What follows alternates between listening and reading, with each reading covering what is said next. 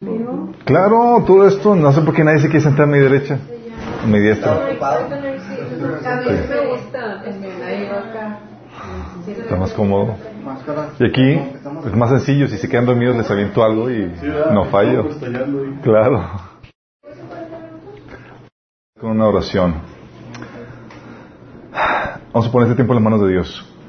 Padre Celestial, Señor, venimos hoy delante de ti, Señor, delante de tu trono, de tu presencia, Padre, para pedirte que nos hables el día de hoy, Señor. Queremos ser enseñados por ti, queremos aprender a ti, Señor.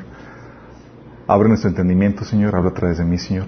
Que se pueda eh, transmitir con claridad el mensaje, que podamos ser transformados por el poder de tu palabra y tu Espíritu Santo. Te lo rogamos en el nombre de Jesús. Amén. Ok, um, como que los de allá se me esconden, ¿verdad? Así como que... ok, uh, y este es el tema publicado. El tema se llama De la teoría a la práctica. Y es algo que... Es algo que me tomó a vergonzosamente varios años aprender.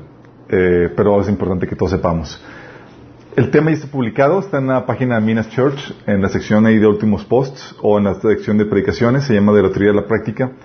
Y, y quiero eh, comenzar con, con, esta temática es porque algo que, se da mucho aquí en, en, Minas y que enseñamos o hacemos mucho énfasis es en el conocimiento. Tampoco no, los tupimos, los atiborramos, salen así como que con la cabeza un poco más pesada, como que más hinchada de tanta información que, eh, que les damos eh, a todos ustedes. Y nos interesa y, nos, y, y queremos que todos tuvieran o, o tomaran el, los, los, cursos y, la, y, la, y las, todos los talleres y todo el discipulado y todo lo que vemos aquí porque es sumamente importante. De hecho, eh, Pablo pues obviamente oraba por la iglesia, oraba en ese sentido. Eh, Filipenses 1.9 dice, le pido a Dios que el amor de ustedes desborde cada vez más y que sigan creciendo en conocimiento y en entendimiento. O sea, es importante el conocimiento, sí es muy importante. ¿sí? De hecho, la Biblia nos enseña las consecuencias de la ignorancia y ya se las saben de, memoria. Mi pueblo pereció por falta de conocimiento, Oseas 4.6. Sabemos que el conocimiento eh, nos ayuda a salir de la destrucción y, nos eh, ayuda a escapar de, de, de, del enemigo, porque la única estrategia que tiene el enemigo, la única arma que tiene contra nosotros es nuestra ignorancia. Y lo sabemos muy bien, ¿no? Sabemos toda esa dinámica. Uh, y también sabemos que para eso mismo, para, quitarles la ignorancia, para quitarnos la ignorancia unos a otros, Dios levantó pastores, maestros y demás. Efesios 4.11 dice, Él mismo constituyó a unos apóstoles, a otros profetas, a otros evangelistas, a otros pastores y maestros, a fin de capacitar al pueblo de Dios para la obra del servicio, para edificar el cuerpo de Cristo. O sea, todo este montón de gente para enseñarte, para prepararte, para capacitarte, para quitarte la ignorancia. Qué heavy, ¿no? O sea, como que no, no, no bastaba uno. Teníamos que, el Señor dijo, no, vamos a mandar otro y otro tipo, con otras tintes y matices. Y aquí en Minas damos mucho énfasis en todo esto. ¿sí? Tenemos recursos que les ofrecemos. Tenemos todo publicado, los audios, videos, tenemos los podcasts, tenemos... Eh, de tal manera que no tengas excusa. No, puedes decir, oye, eh, no pude ir a la reunión, me lo perdí. No, no te lo pierdes. Está publicado. Sí, toma el video, toma el link. No hay excusa para no, para que, para que no tengas esa, eh, para que tengas esa enseñanza. Y aparte la estamos dando continuamente. Eh, y aún en el día a día, aunque ya tomaste toda la enseñanza, estamos buscando continuamente darte o enriquecerte con lo que el Señor quiere hablarte y con lo que necesitas. ¿sí? Como tenemos la ventaja de que nos conocemos mutuamente, sabemos cómo estamos en el día a día y sabemos qué necesitas ¿sí? en cuestión de enseñanza, en cuestión de información, en cuestión de lo que el Señor quiere para tu vida, para que puedas salir del bacho o la situación en la cual la estás viviendo. Entonces le supimos de información. Ok. Lamentablemente no es suficiente. Ah. Muchos de aquí ya han tomado todos los tres años de discipulado, imagínense, tres años. Sí. Muchos ahí van y... Toda una carrera. Eh, pero lamentablemente no es suficiente por sí misma toda la enseñanza. No es suficiente. Y es aquí donde tenemos que entender que toda la teoría que hemos aprendido, si no se lleva a la práctica, no es suficiente. Todo lo que has aprendido en este tiempo, lo que sigues aprendiendo cada, eh, cada domingo, cada grupo discipulado, cada... no es suficiente. Y es algo que lo hemos visto. O sea, sabemos, ¿han escuchado el dicho de que la práctica hace el maestro? Sí, todos lo hemos escuchado. Y tiene, eh, tiene, eh, tiene base bíblica. Hebreos 2.10 dice, por ejemplo, hablando de Jesús, fíjense, dice, en efecto, a fin de llevar a muchos hijos a la gloria, convenía que Dios, para quien y por medio de quien todo existe, perfeccionara mediante el sufrimiento al autor de la salvación de ellos. Fíjate la, dinámica. Jesús era perfecto. Sí, enseñaba, daba la teoría, daba la, y vivía en sí mismo eh, lo que predicaba, sí. Pero luego ves este versículo y dices que era necesario que fuera perfeccionado mediante el sufrimiento al autor de la salvación de ellos, de nosotros. ¿Sabes? Hay una, hay solamente, hay un grado de madurez, de crecimiento y perfeccionamiento que solamente la práctica, la vivencia te lleva. Y es la misma lógica que usamos en, en la vida normal cuando eh, en el trabajo se pide a gente con experiencia. ¿Por qué crees? Oye, ya te graduaste, tienes un conocimiento, pero si quiero a alguien con experiencia. ¿Por qué? Porque sabes que hay un, hay un, hay un, hay una, hay un perfeccionamiento que se da, aunque tengas toda la teoría, sí. Oye, los dos ingenieros, pero yo quiero uno con experiencia. Porque hay un cierto perfeccionamiento que se da con las vivencias, con la experiencia. Sí, todos lo hemos vivido. ¿Por qué crees que, por ejemplo, se valora más a una persona con experiencia o sin experiencia, aunque tengan los mismos estudios? O sea, tienes experiencia, te voy a tener que pagar más porque valoramos lo que, lo que, lo que tienes. Oye, quiero pagarle a alguien barato, busco a alguien sin experiencia y ahí pues me va, a costar capacitarlo demás, pero va a ser más barato. Pero, ¿por qué valoramos la experiencia?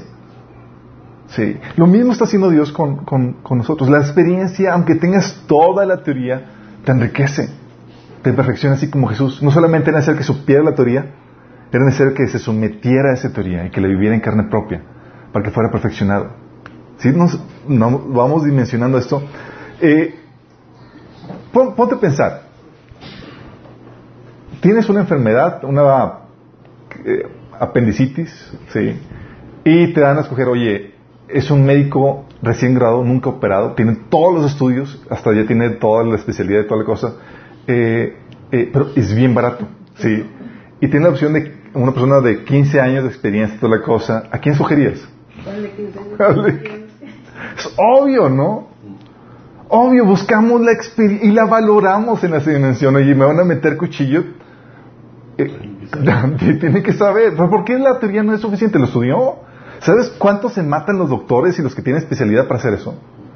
Se queman las pestañas.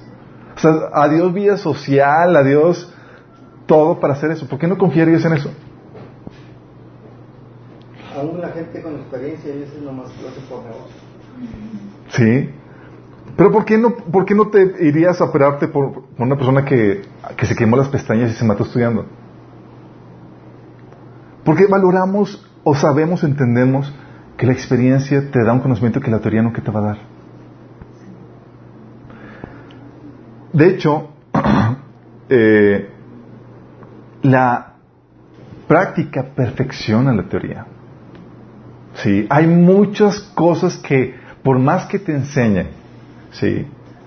no te voy a poder explicar, no te voy a poder enseñar hasta que tú lo vivas. De hecho, descubres matices, detalles de la teoría que se te da sola con la vivencia. Sí, entiendes muchas cosas. De hecho, recuerdo a veces me, decía, oye, ahora entiendo muchas cosas. Y así como que me... Porque una cosa es la teoría y otra cosa es cuando ya la estás viviendo y ejerciendo. es normal. Sí. Se, eh, se te puede hablar, por ejemplo, y enseñar a Dios hasta cierto punto. Y lamentablemente es hasta cierto punto. Yo te puedo dar toda la teoría de Dios, puedes tomar todos los cursos. ¿sí? y avanzar incluso en tu conocimiento eh, toda tu vida. Pero llega un punto donde tienes que experimentarlo.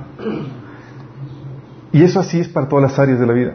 De hecho, ¿se acuerdan de Job? La frase famosa que dijo en Job 42.5. Dice Job acerca de Dios, de oídas te había oído, mas ahora mis ojos te ven. Lo mismo pasa cuando estás pasando por situaciones y demás donde sabías la teoría de Dios y de repente la experimentas y dices, Señor, sabía de te había oído, ahorita te estoy experimentando. ¡Wow! Cuando sabes o, conocías que, que, Dios salva situaciones difíciles, sí, habías visto que abrían el mar rojo de, eh, y, y Dios rescató a los israelitas y demás, pero no es hasta que tú lo vives y que Dios abre las circunstancias para que tú pases sin ileso. Dices, wow, es real. Hay un grado de conocimiento que solamente la experiencia da. Las palabras no son, por más que quieras, no son suficientes para escribir una vivencia. Jamás van a poderlo sustituir. Por más que te hable de un pastel, por ejemplo, no tendrás el conocimiento completo si no lo pruebas. Te puedo hablar, es que está delicioso, tiene el pudín y, el sabor y cremosito y toda la cosa. Y tú, ok, sí. Pero no es hasta que lo pruebas y dices, ah, ya entiendo. Sí. La, vivencia se requiere. Puedes decirle, por ejemplo, a un ciego, lo que tú ves, describirle todo con lujo de detalles, eh, todas eh, los tintes de lo que ves y demás, pero jamás sustituirá la experiencia de ver. Jamás. Sí. Una cosa, por ejemplo, es hablar de las emociones y demás, y otra cosa es sentirlas. Si vamos viendo a dónde me estoy yendo con esto. Lo importante que es la experiencia. Yo te puedo platicar muchas cosas. Te puedo decir esto, aquello. Pero hay cosas en las cuales tú tienes que forzosamente vivirlas. Y la teoría que tú has recibido no es suficiente. De hecho, tan importante la experiencia que incluso en la Biblia y en la, experiencia normal hay cambios de estatus, no por la teoría que tú tienes acerca de algo, sino por la experiencia que has tenido. Y eso lo vemos en el día a día, por ejemplo, el cambio de, de señorita señora es por una experiencia, no es por una teoría. No es como que, ah, estudié mucho el tema ya me dio un título. sí. O, por ejemplo, el cambio de, de ser una creación de Dios a ser hijo de Dios es por una experiencia que tuviste con Dios. Los que tienen la, práctica, eh, los que han vivido ciertas cosas, sí, eh, se identifican, de hecho, con aquellos que lo han vivido. Si yo has pasado, he pasado por esas situaciones, situaciones difíciles, turbulentas y demás, y tú te identificas con otro que ha pasado lo, demás, te sabes parte de un grupo diferente a los que solamente tienen la teoría. Sabes que, ah, tú, tú y yo sabemos y, experimentamos. ¿sí? Oye, me pasó estas situaciones difíciles en mi negocio y te encuentras otros, a otros igual que han pasado situaciones difíciles. Tú sabes que son de un grupo diferente a los que apenas están comenzando su, caminata con el Señor. De hecho, Jesús en ese sentido no, solamente también tuvo la teoría, sino la práctica. Uh, Hebreos 5.8 dice, aunque era hijo, mediante el sufrimiento aprendió a obedecer. Y consumada su perfección, llegó a ser autor de salvación eterna para todos los que obedecen. Fíjate, mediante el sufrimiento aprendió a obedecer y consumada su perfección. Dios está hablando de la promoción que lo llevó por medio de la experiencia. De hecho, algo que la Biblia nos enseña es que la madurez no la da la teoría. Si se viene eso. La teoría es importante. La madurez la da la práctica de la teoría. Hebreos 5, 14 dice, el alimento sólido es para los que son maduros. ¿Quiénes son estos? Los que a fuerza de práctica están capacitados para distinguir entre lo bueno y lo malo. Órale. Los maduros, entonces son los que a fuerza de práctica están capacitados, capacitados para distinguir entre lo bueno y lo malo. ¿Sí sabes a dónde te estás guiando, Señor? Te está guiando que vamos a ponerlo en práctica, hijito. Tienes que llevarlo. Señor, que pide, Señor, dame madurez. ¿Sabes a qué Señor te está llevando? Ah, ¿quieres madurez, hijito? Vamos a llevarte a un entrenamiento práctico, intensivo, donde vas a poder poner en práctica todo esto. Y este, esto, chicos, es lo que marca la diferencia entre el conocimiento y la sabiduría. ¿Cuál es la diferencia entre conocimiento y sabiduría, chicos? ¿Qué se imaginan? ¿Qué se estiman? Conocimiento es la teoría. Sabiduría, la experiencia. Conocimiento. Así es. El. Conocimiento es, tengo la teoría, toda la información, estoy tomando todos los cursos, estoy yendo, estoy escuchando los podcasts, estoy leyendo la Biblia, tengo todo, ¿sí? Estás lleno de conocimiento, pero no de sabiduría. Mateo 7, 26 a 27 te lo pone muy claro. Fíjate lo que dice.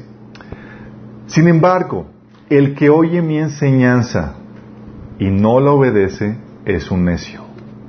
Fíjate, la escuché, me expuse, fui a los cursos, pero no lo pongo en práctica. No tengo sabiduría, soy necio. ¿Estamos dimensionando esto?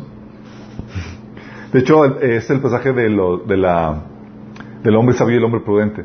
Dice, el que oye mi enseñanza y no la obedece es un necio, como la persona que construye la casa sobre la arena. Cuando vengan las lluvias y lleguen las inundaciones, los vientos golpeen contra esa casa y se derrumbará con un gran estruendo. Mateo 7, 26 al 27. Y ahí mismo este pasaje contrasta la sabiduría. Fíjate lo que dice. Todo el que escucha mi enseñanza y la sigue es sabio. Es la versión nueva traducción viviente. Sí. Entonces todo el que escucha mi enseñanza y le sigue es sabio. Como la persona que construye su casa sobre una roca sólida, aunque llueven cántaros y suban las aguas de la inundación y los vientos golpeen contra esa casa, no se vendrá abajo porque está construida sobre, la- eh, sobre un lecho de roca. Mateo 7, 24 25. ¿Sí nos estamos dando cuenta de la dimensión? Entonces, a los que ya hemos tomado todos los cursos, a los que estamos, tienes que estar bien alerta de eso. No es suficiente. Para Dios sigue siendo un necio mientras que no lleve la teoría a la práctica. Ah, entonces, regresen el título de, graduación. Es que ese es el engaño, chicos. El engaño es que tengo unos- conocimiento, tengo mucho conocimiento, ah, soy sabio.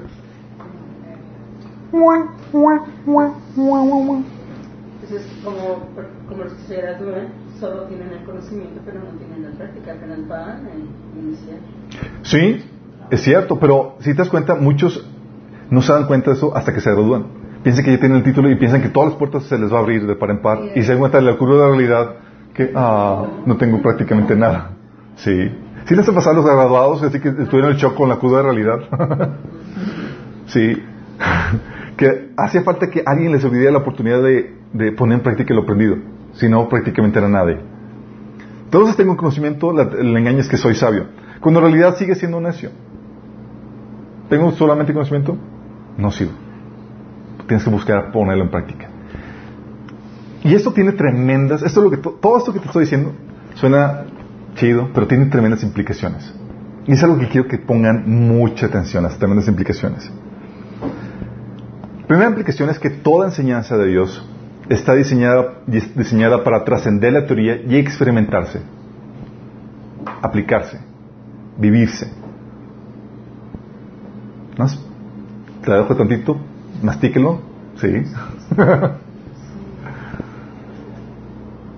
la concepción errónea que muchos tenemos, sí, es que pensamos que por venir, por ejemplo, aquí, aprender, ser diligentes con nuestros estudios, Dios nos dejará en una zona de confort, llevaremos la vida en paz, en sosiego, sin problemas y llena de bendición. ¿Sí les ha pasado? Mi, pri- mi primo Carlos, platicando con él, me decía, es que primo, o sea, yo cuando, me- cuando yo empecé a quedar con el Señor, gente que hablaba, no, es que las pruebas, oraciones, yo venía a una situación donde Cristo me cambió mi vida, me la estaba pasando de maravilla, o sea, todo estaba en orden, bendición tremenda. Y, y pues no era así, después me di cuenta que no. Sí, y él decía, es que yo invito a gente, no, vente, o sea, tú estás sufriendo, estás viendo lo mal, vente con Cristo, eh, eh, todo se va a arreglar, todo va a estar maravilloso. Sí, y no es tal cual, quiero que entiendas esto. Eh, la mecánica en ese, sen- en ese sentido, sí, era, cuando te traigas a Cristo, Dios da un margen, un periodo de gracia donde su gracia te protege de tu ignorancia, que tienes mucha, de tu naturaleza pecaminosa, de tus situaciones de tus malos hábitos, de todo eso, y, y te resguarda para que disfrutes un momento de, de, de paz en lo que te preparas para la guerra. Sí.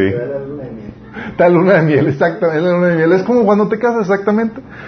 Te casas, la luna de miel, y piensas que todo va a ser así. Regresas de la luna de miel y, oh Dios mío, ¿con quién me casé? Es lo mismo que pasa, estás viviendo la luna de miel, pero, oh, cruda realidad, llega un punto donde tienes que empezar a desarrollar y, y forjar el matrimonio. Y lo mismo pasa en, en tu relación con Dios, tiene que empezar a forjarse. Eh, entonces mi primo tenía esta concepción, no, vente Cristo, te va a ir súper bien. Y, y creo que entiendes, te va mucho mejor que sin, que él. ¿sí? Nada más que hay situaciones y detalles que no podemos ignorar. ¿sí? Te va mucho mejor que sin él. ¿sí?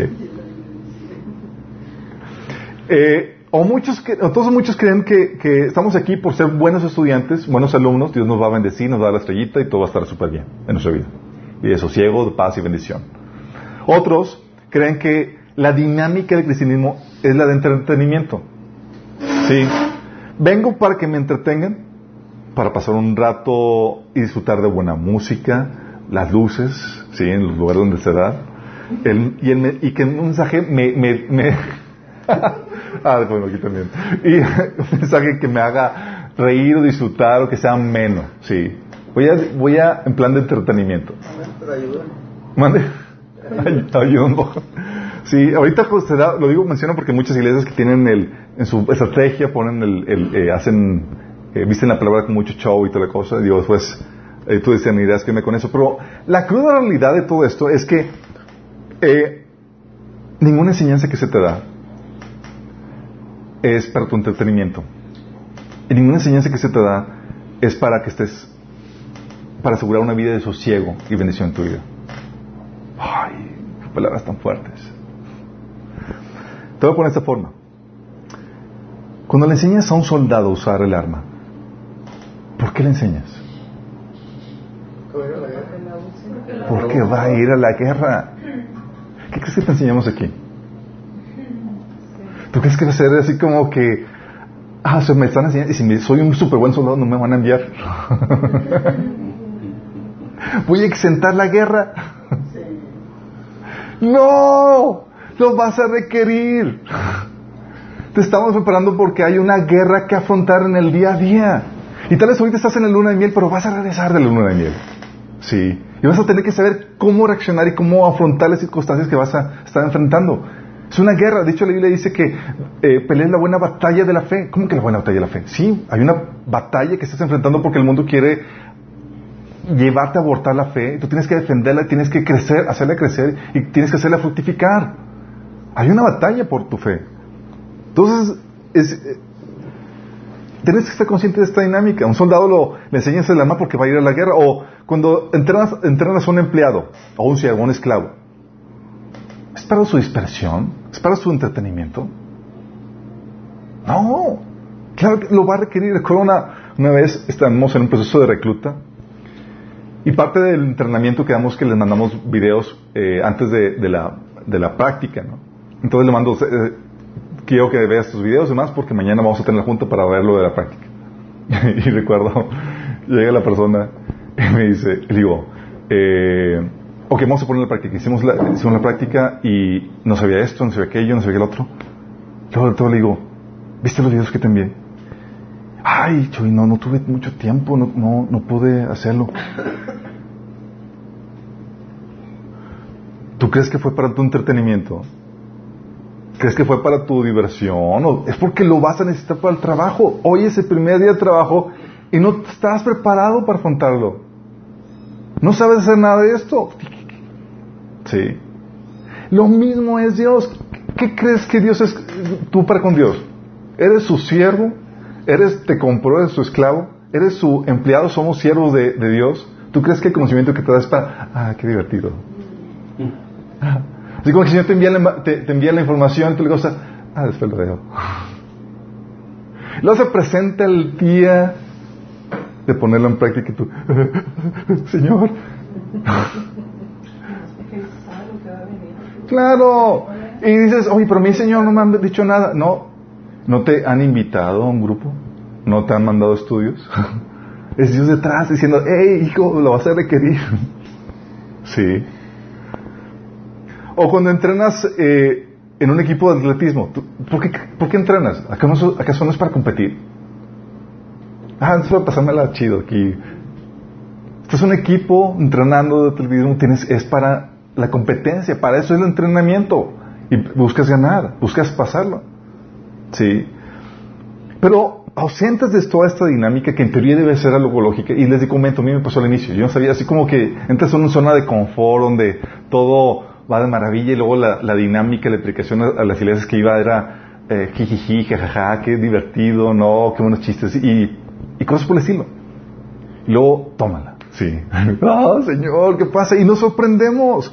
Nos asustamos cuando llega la práctica, cuando llega el día de los exámenes. Sí. y van a llegar, pero muchos nos sorprendemos. De hecho, tal es así que Pablo tenía que decirle a los cristianos, no se sorprendan. 1 Pedro 4.8 le dice, le dice a Pedro a los cristianos, queridos amigos, no se sorprendan de las pruebas de fuego por las que están atravesando. Pruebas por las que están atravesando. No te sorprendas. Sí. Dice como si algo extraño le sucediera. oh, estoy yendo mal. Tranquilo, normal. Sí. Sabes, eh, muchos nos sorprendemos porque no sabemos que van a venir esos tiempos de prueba. Esos tiempos donde, y cuando hablo de tiempos de prueba, está hablando de tiempos donde son la oportunidad para poner en práctica la teoría. Es donde, ok, Dios te dio un tiempo de crecimiento, ya te dio información, te dio la oportunidad para que la adquirieras, la información. Es tiempo. Vamos a ver, vamos a ver tu crecimiento, vamos a ponerlo en práctica. Porque la teoría no es suficiente, tienes que vivir la experiencia. Y Dios te va a llevar a vivirla.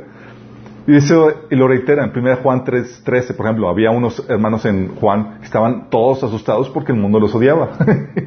Dice Juan, amados hermanos, no se sorprendan si el mundo los odia. Te sorprendas. ¿Sí?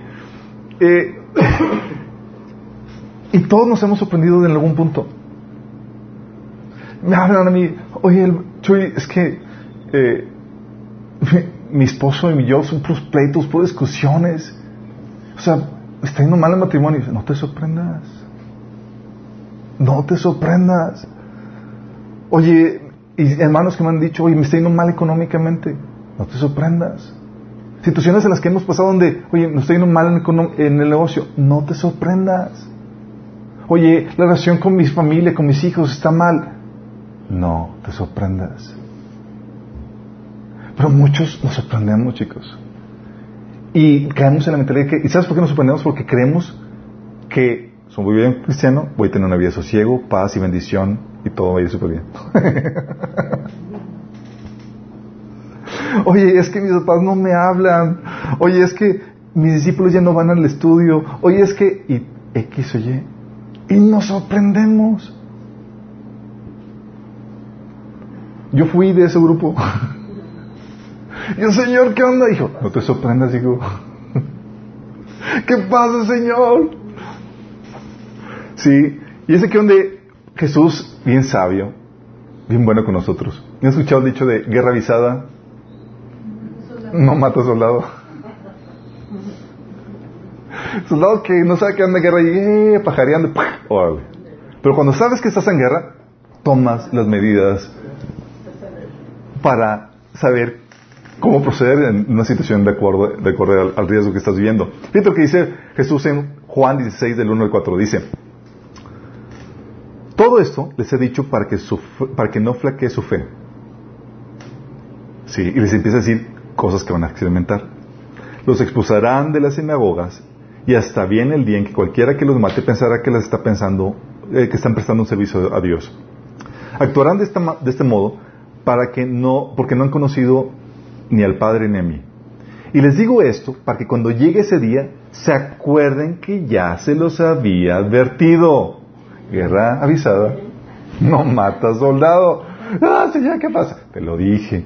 Sí, iba a venir el tiempo donde tienes que experimentar y vivir en carne propia la teoría. Sí, luego en ese capítulo hasta final lo reitera. Dice, les he dicho estas cosas para que en mí hallen paz. Si te ha pasado cuando una vez estaba en la prepa y vi unos momentos más paniqueantes de mi vida? Cuando llego al salón, sí, y veo todo el mundo estresado porque eh, no a estudiar para el examen. Y yo pregunto, ¿cuál examen?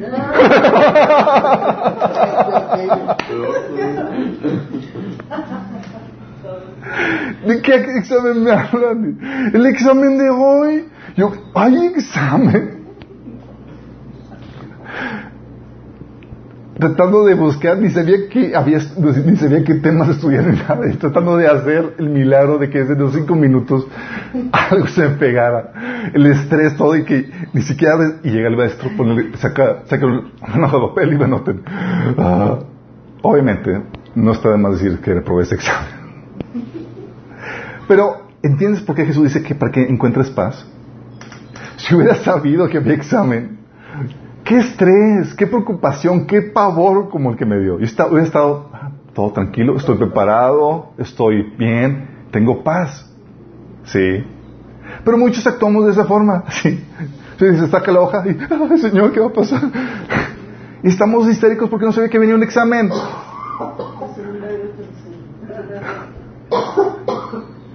Si vamos entendiendo, aquí se ve con Jesús como que te advierto antes para que tengas paz. Sí, no te asustes, no te sorprendas. Cuando no sabes, te cae así y andas paniqueado como yo. Estás advertido, pero tienes que entender que hay esperanza y hay recursos para poder presentar el examen. Sí. Por ejemplo, Juan 16, 33 dice Jesús, aquí en el mundo tendrán pruebas y tristezas pero anímense, porque yo he vencido el mundo. Y en Juan, 1 Juan 5, 6 dice que, y tú también puedes, pues todo el que es nacido de Dios vence al mundo. Y esta es la victoria que ha vencido al mundo, nuestra fe.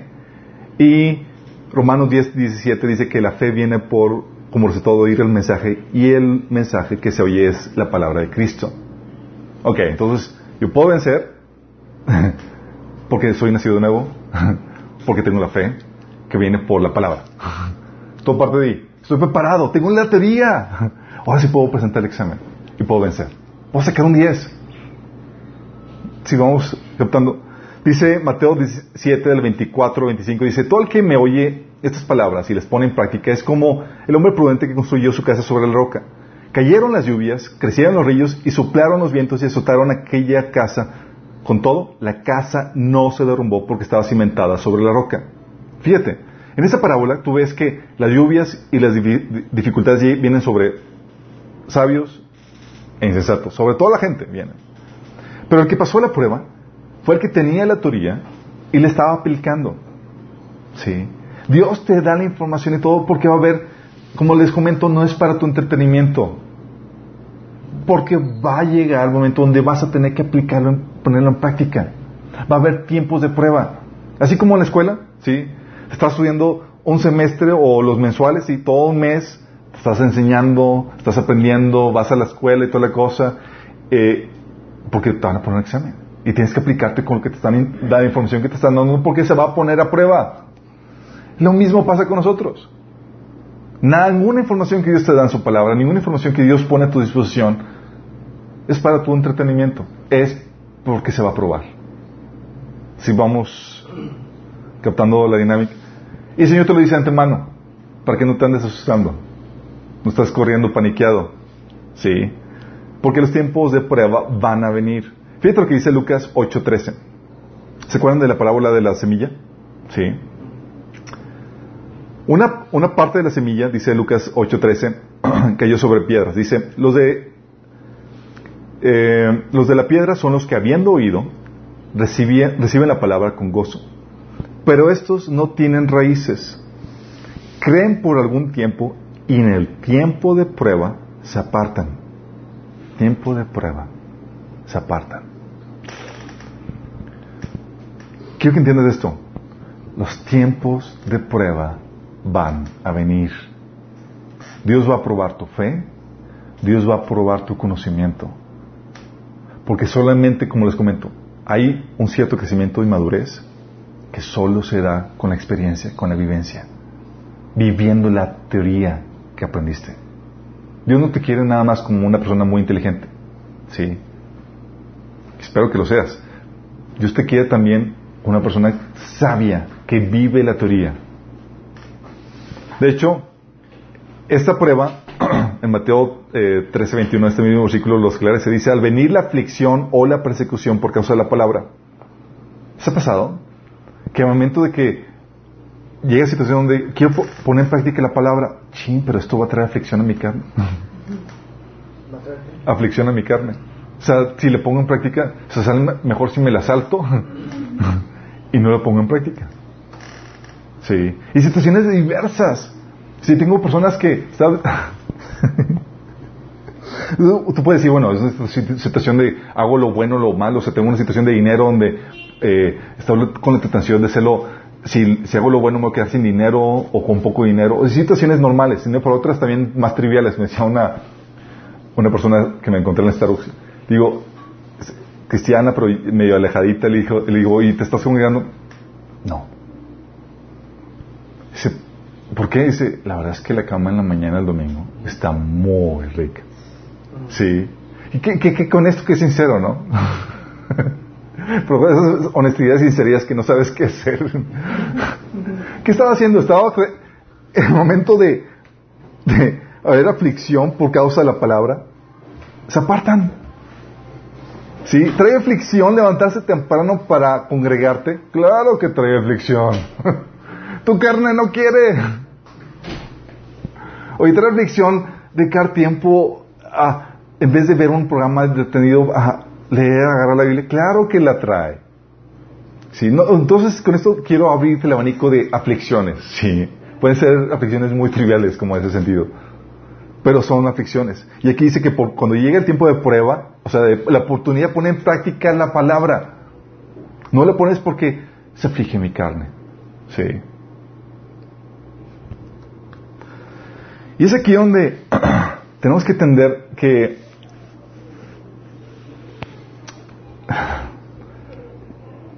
muchas de las tendencias que tenemos como padres, este, este proceso que Dios nos ha llevado a y a mí de experimentar la paternidad con Samantha y con Josías, te lleva a comprender cómo es Dios en muchos sentidos.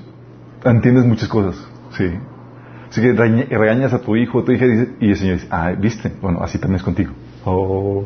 Y cosas por el estilo, ¿no? Entiendes muchas cosas y ya empatizas más con Dios. Ah, Señor, ya, te comprendo. Pero entiendes que muchas veces, como padres, no quisiéramos que los hijos pasaran ninguna aflicción. No quisiéramos que pasáramos, que pasaran nada. Sí. Y somos como padres muy sobreprotectores, no queremos que pasen dificultades o alguna complicación en sus vidas. Queremos que siempre les vaya bien, que todo sea bonito y color de rosa. Sí. Si los protegemos, además van a batallar más. Pero ¿sabes cómo es nuestro Padre Celestial?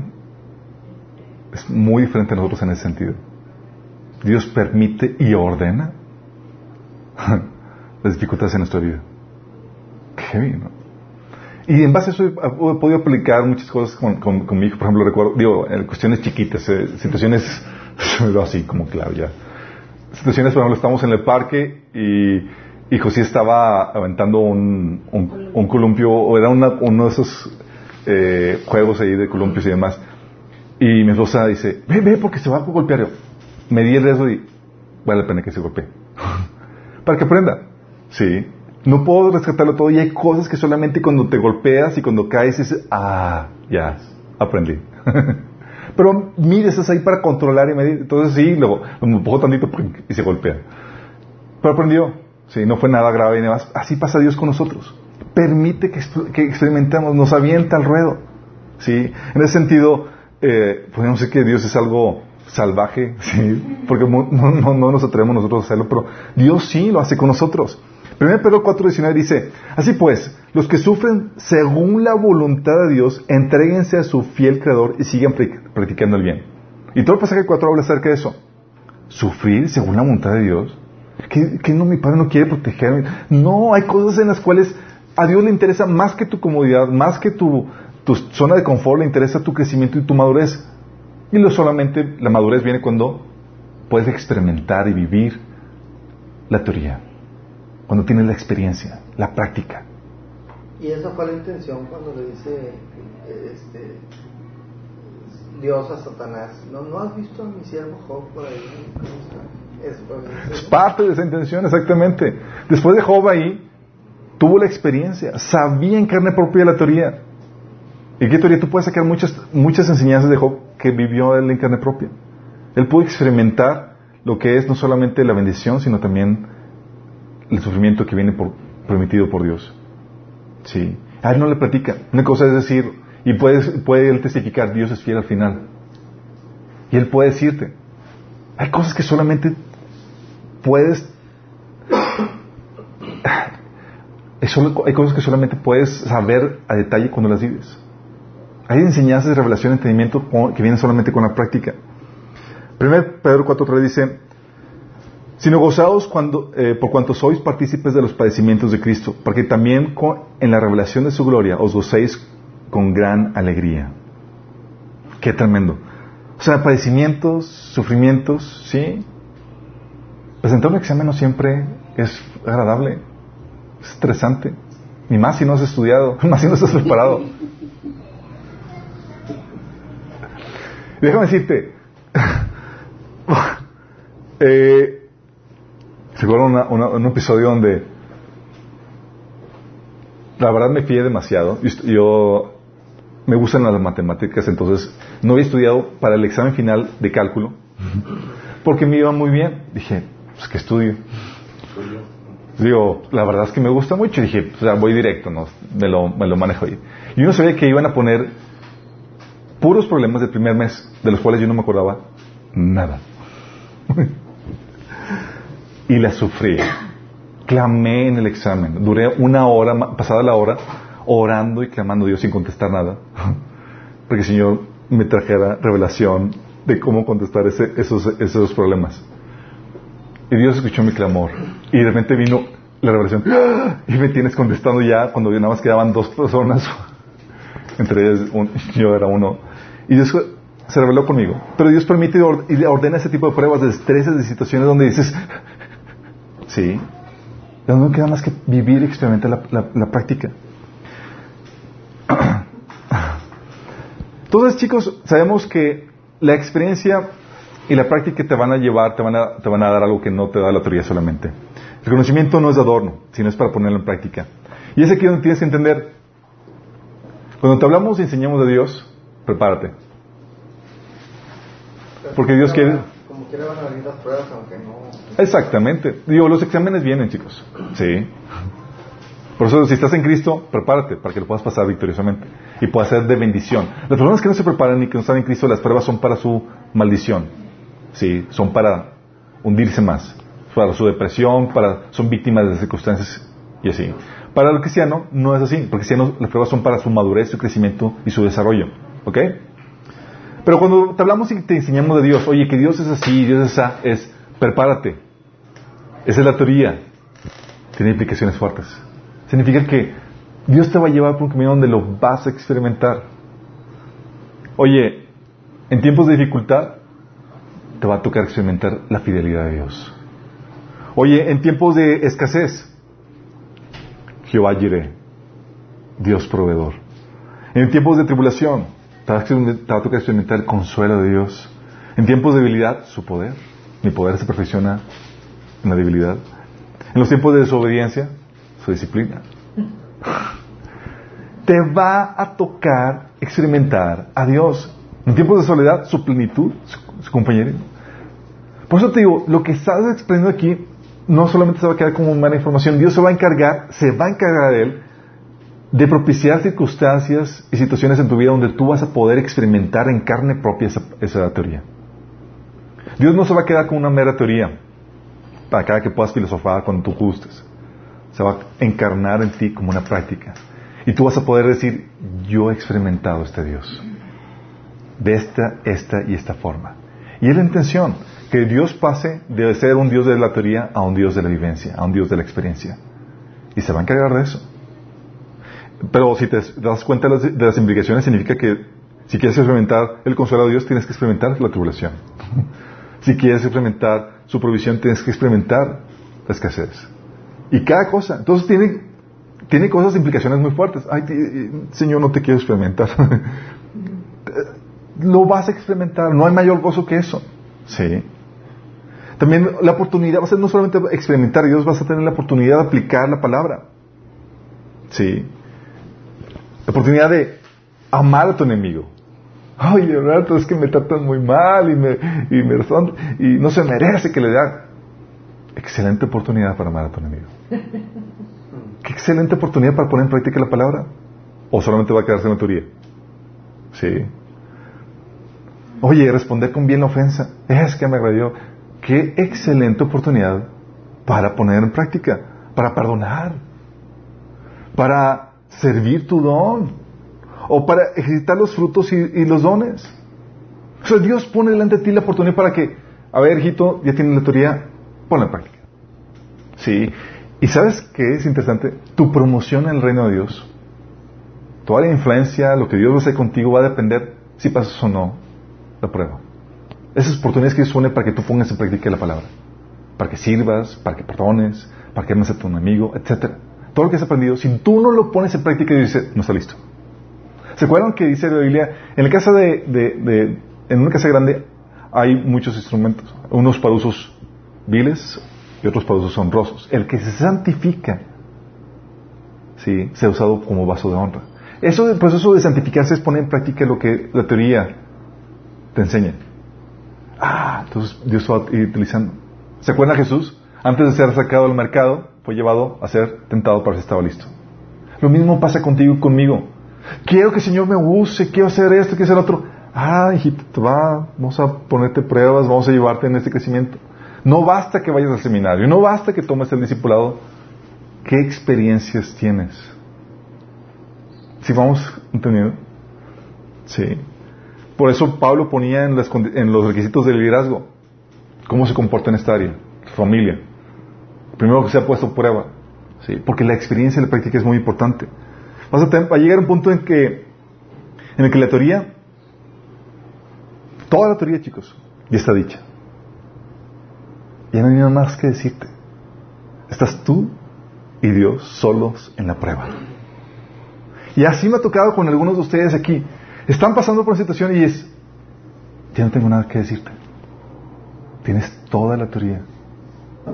Pero me estoy pasando mal, estoy no me queda más que orar por ti. Tienes que pasar por eso.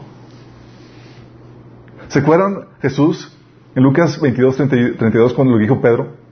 Pedro, Satanás te ha pedido para zarandearte como trigo. Pedro, Satanás te ha pedido para zarandearte como trigo. Y Jesús dijo, yo pedí para que yo fuera zarandeado de tu lugar, yo vivir. No, es tiempo de prueba, Pedro. Tienes que pasarlo. Tienes que vivirlo. Dios le concedió un sí a Satanás para que te, te No hay más que decir, tienes tres años de discipulado conmigo. Es un tiempo de prueba. No queda más que orar por ti. Y Jesús dijo, yo he orado por ti para que tu fe no falle. Sí, y así pasa con muchos de ustedes. Situaciones, por ejemplo, en que lo, que vivimos con mi esposa y con la pérdida de mi hijo. Toda la teoría, chicos. Y le enseñamos y toda la cosa. Y hay un punto donde, por ejemplo, yo le había aplicado en mi vida y era como mi esposa tenía que también aplicarlo en su vida. Y ella tenía que hacerlo. Y yo no podía hacer nada por ella. Ella tenía que pasar por esa situación. Y tenía que vivirlo. Y pasar esa prueba. Y no había más que hacer más que orar. Porque la teoría ya todo se sabía. ¿Sí vamos entendiendo? Y es tal como cuando se llega a la escuela en tiempo de prueba y no puedes hacer nada. Estás tú y el examen. No se lo puedes dar a nadie. No puedes hacer nada, es tú solo, es tu tiempo de prueba. Y es algo que tiene que pasar. Es el momento difícil, es el momento de la verdad. Sí, vamos entendiendo. Por eso, chicos, quiero que entiendan, no subestimen la enseñanza. Dios está enseñando principios para el matrimonio. Estando soltero, no los aproveches, lo vas a utilizar. Dentro del matrimonio, aplícalos. De finanzas, te está enseñando esto, el otro, no deseches el conocimiento.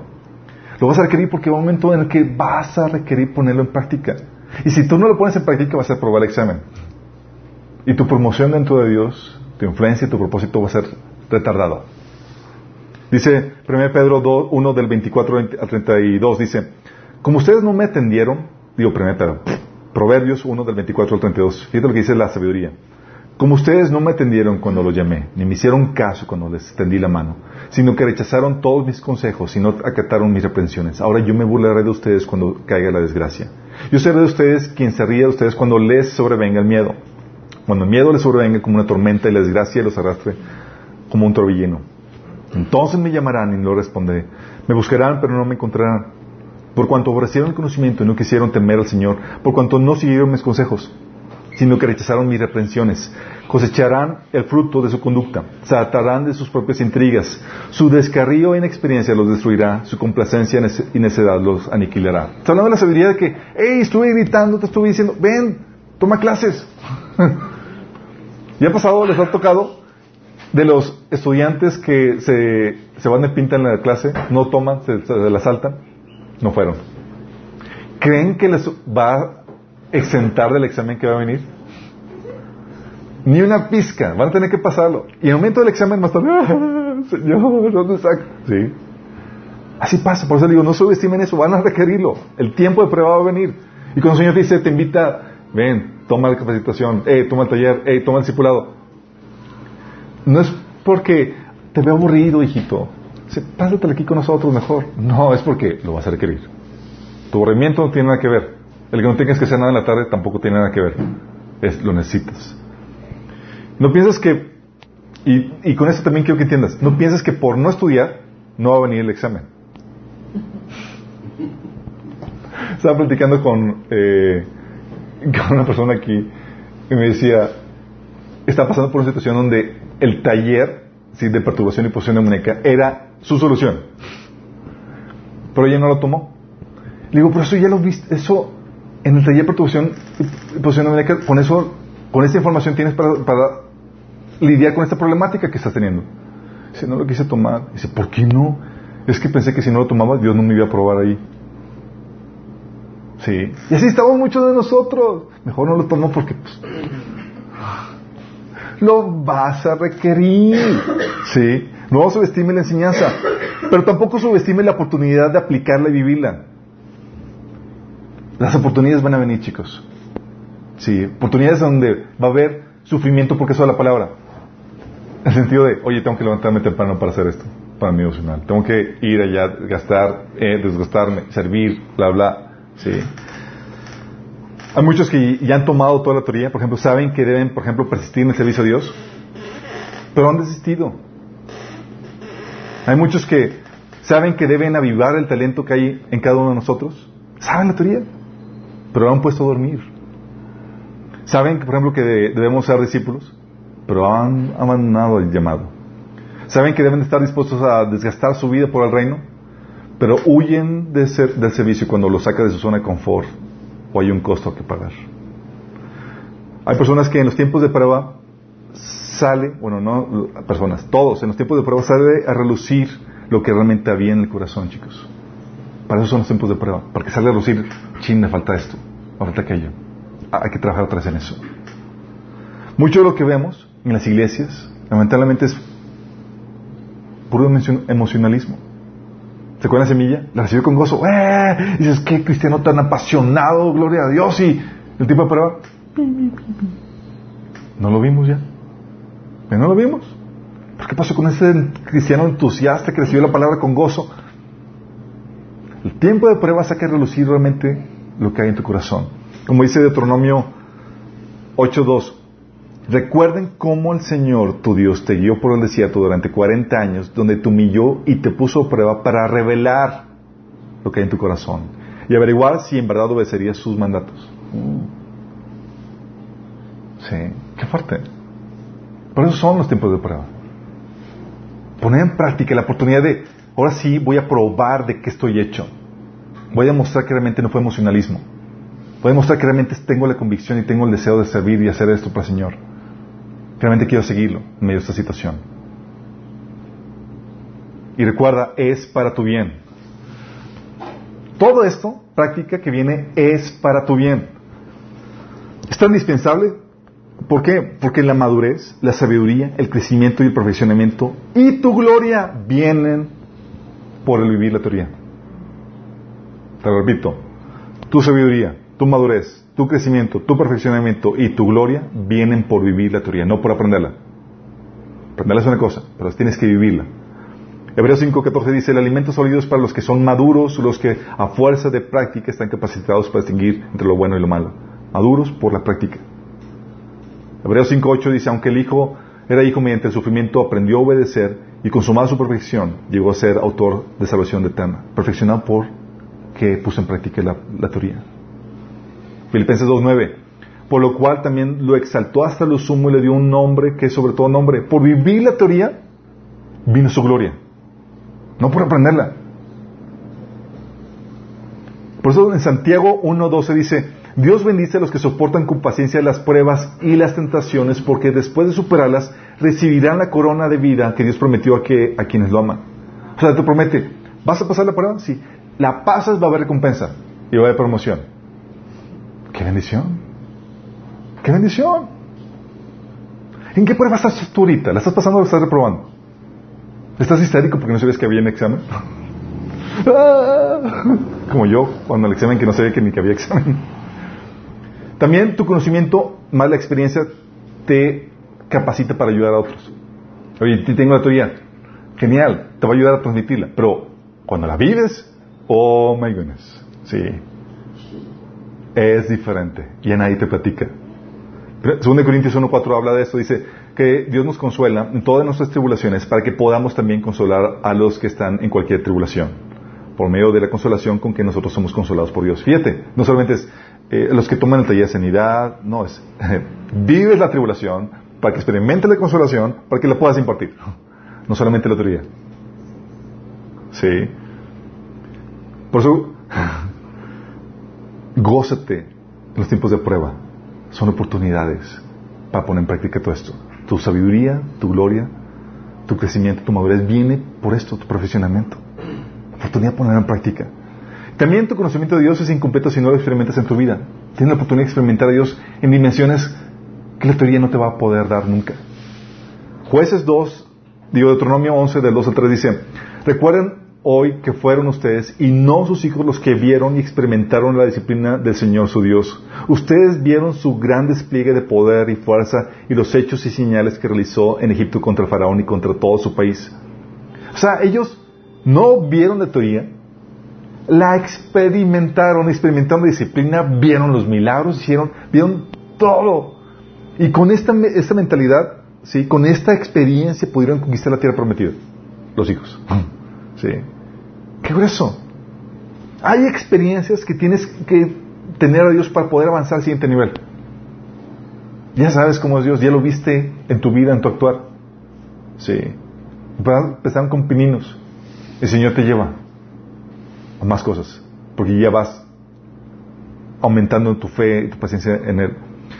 Mientras que si solamente lo sabes de teoría, es fácil que lo abandones. Jueces 2.10 dice, y se levantó después de ellos otra generación que no conocía a Jehová ni la obra que él había hecho por Israel. Sí. Sabían que había Dios otra cosa, pero por teoría. Cada generación y cada gente tiene que experimentar a Dios en carne propia y pasar de la teoría a la práctica. ¿Cómo estás tú ahorita? ¿Estás gozoso porque estás pasando la prueba? ¿Estás histérico porque estabas en la prueba y no estudiaste? ¿Estás gozando? ¿Estás valorando el tiempo, la oportunidad tan tremenda que tienes para poder poner en práctica lo que has aprendido en tu cristianismo? Déjame decirte, muchos cristianos, ha, habido personas, no muchos, digo, me ha tocado cristianos que dicen, no, es que siento que, que apenas me estoy convirtiendo a, solidariamente cristiano de, unos cuantos años para acá. ¿Sabes cuál es la diferencia? La diferencia es que tuvieron 20 años, 15 años de teoría. Y todo eso teoría estaba muy bien, pero no fue sino hasta que la pusieron a poner en práctica que empezaron a experimentar un verdadero cristianismo. A tal punto que dicen, oh, siento que apenas me convertí. Por lo que hace la teoría. Sí, la teoría a la práctica. ¿Cómo andas tú en ese sentido? ¿Estás gozoso? Por tu oportunidad de perfeccionamiento, de madurez, de crecimiento, de experimentar a Dios, de poner en práctica la teoría.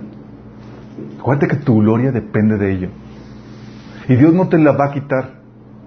Si no lo aprendes ahorita, te va a poner otro prueba después, hasta que aprendas. Y hay situaciones en donde, chicos, quisiera quitarte la, la crisis, la situación adversa que estás viviendo, como Padre protector. Pero Dios te ama más y sabe y está dispuesto a hacerte sufrir un poco más, un poquito, con tal de darte más gloria, con tal de ver tu crecimiento, con tal de ver tu madurez. Sí. Y ahora si tú, que nos estás sintonizando, ni siquiera te has entregado a Cristo, tienes que, es el primer paso que tienes que hacer. Sí. Las pruebas van a venir para todos, cristianos y no cristianos. Pero las pruebas en Cristo te llevan a madurez, a crecimiento y a victoria. Y si quieres tener esas victorias que solamente se viven dentro de Cristo, tienes que entregarles tu vida a Él. Sencillo. Tienes que creer que Jesús murió por ti en la cruz y que resucitó para el perdón de tus pecados. Si crees eso y estás dispuesto a vivir bajo su gobierno, que Él gobierne y dirige tu vida, una sola oración basta para que tú le puedas entregar tu vida a Él. Dice la Biblia que todo aquel, que invoque el nombre del Señor será salvo. Y si quieres hacerlo, puede, te invito a que lo hagas en este momento. Cierras tus ojos y le digas, Señor Jesús, te pido que me perdones mis pecados. Te pido que me salves. Te entrego mi vida, Señor. Yo creo que moriste por mí en la cruz, que resucitaste para el perdón de mis pecados. Y el día de hoy te acepto como mi Señor y mi Salvador. Si hiciste esto, genuinamente va a haber consecuencias. Vas a poder, vas a empezar a congregarte, vas a empezar a leer la Biblia, vas a empezar a querer obedecer a Dios. Vas a empezar un proceso de crecimiento y desarrollo. Esperemos, y, si realmente hiciste eso, ponte en contacto con nosotros, queremos ayudarte a crecer. A todos los demás que hemos estado en situaciones adversas y demás, que no te sorprenda, como decía Pedro, que no le sorprenda. Al contrario, ve la tremenda oportunidad que tienes delante de ti para poner en práctica lo que has aprendido. La tremenda oportunidad que tienes para experimentar a Dios, para crecer, para madurar, para ser promovido. Tu gloria está en esa experiencia que Dios te está permitiendo que vivas. Oramos. Padre Celestial, Señor, tengo que tú derrames de tu gracia, Señor, y a los que están pasando por pruebas aquí, Señor. Que ellos puedan encontrar en ti la ayuda y el consuelo, Señor, para vencer, Señor, en medio de esa prueba. Te damos gracias, Señor, por las pruebas que tú permites en nuestra vida, Señor, porque son ordenadas y reguladas por ti, Señor. Y son diseñadas para nuestro crecimiento, para nuestra madurez, para nuestra gloria, Señor. Te alabamos y te bendecimos por ello, Señor. En el nombre de Jesús. Amén. Los que nos interesaron el día de hoy, nos vemos el próximo domingo, misma hora, mismo canal.